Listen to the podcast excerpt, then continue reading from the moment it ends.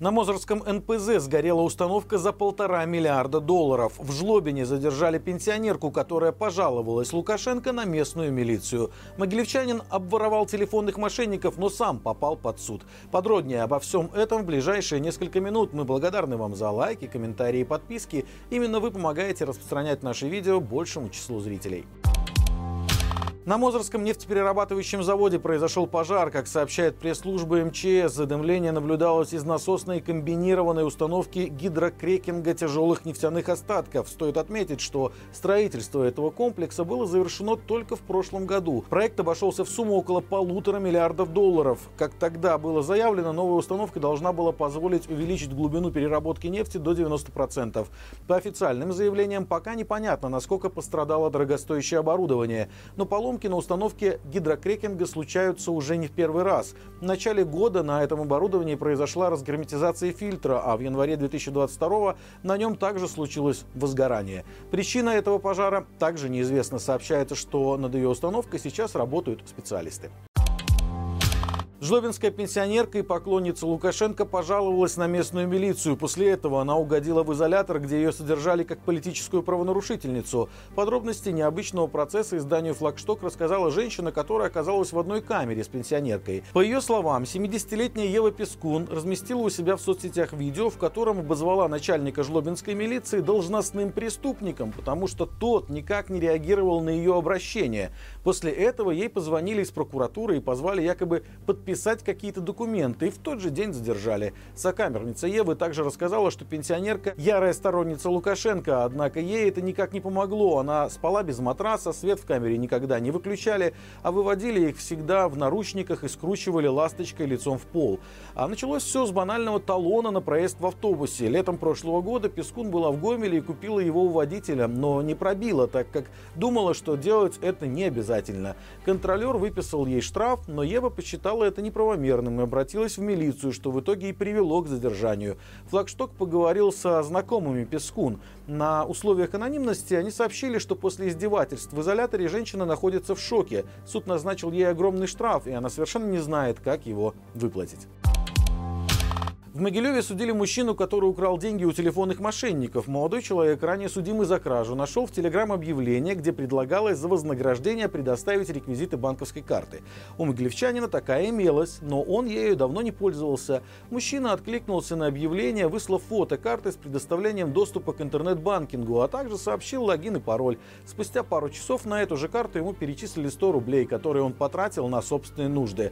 После этого реквизитами банковской карты горожанина стали активно пользоваться телефонные мошенники. Деньги приходили с одних карт-счетов и почти мгновенно уходили на другие. Судя по всему, такую активность заметили в банке и установили лимит. Представитель мошенников опять связался с парнем и предложил сходить в банк и решить проблему. Мужчина так и поступил, но для того, чтобы закрыть счет, на котором в тот момент оказалось 4519 рублей. Получилось, что эти деньги мошенники выудили у двух жертв, но не смогли их вывести. Естественно, милиция так и не смогла установить личности самих мошенников, а вот держателя карточки в итоге наказали 3 годами домашней химии и постановили вернуть украденные деньги. Брестский университет имени Александра Пушкина зовет студентов не учиться, а служить в армии по контракту. Рекламные ролики с такими призывами появились на YouTube-канале учебного заведения. В одном из видео показана нарезка кадров военных учений под эпичную музыку. Ролик сопровождает довольно пафосный текст о том, что познать себя можно только в бою, в борьбе с непонятным противником и с самим собой. Научиться преодолевать боль и усталость. Как следует из ролика, молодые люди могут на контрактной службе в белорусских вооруженных силах. Во втором ролике офицер на фоне красно-зеленого флага говорит подписавшему контракт, что он сделал правильный выбор, а дальше следует нарезка кадров военной службы под такую же эпичную музыку. Пока неизвестно, показывают ли эти ролики студентам, но у одного из видео за 2 дня набралось более 2000 просмотров. К слову, таких же роликов, но с призывом получать высшее образование, на канале вуза нет. Под Волковыском украли с поля 400 килограммов картошки. 60-летний местный житель весной высадил на выделенном ему поле под городом картофель, а осенью раскопал его, но собрать в мешки успел только часть урожая. Еще около 400 кило остались лежать на поле на 2 дня, а когда хозяин вернулся, картофеля как и не было. Оказалось, что картошку, оставленную в поле, обнаружила 62-летняя сельчанка из соседней деревни. Она собрала чужой урожай, чтобы потом пустить на собственные нужды. В частности, собиралась пожарить драники. По факту кражи уголовное дело. Все похищенное изъято. Две жительницы Столинского района вот-вот будут вести самый популярный TikTok страны. В соцсетях мама и дочка продвигают собственный магазин одежды и делают это настолько искренне, что собирают миллионы просмотров. Изначально магазин Людмилы Пучинской находился в деревне Хатомель Столинского района, а летом переехал в соседний агрогородок Рубель. Этот магазин очень похож на сотни торговых точек в небольших населенных пунктах нашей страны. Примерочные, зашторы и вешалки с недорогой одеждой по залу. Рекламировать его в TikTok владелица, судя по всему, начала в марте 2023-го. Первое видео с тех пор собрало уже более миллиона просмотров.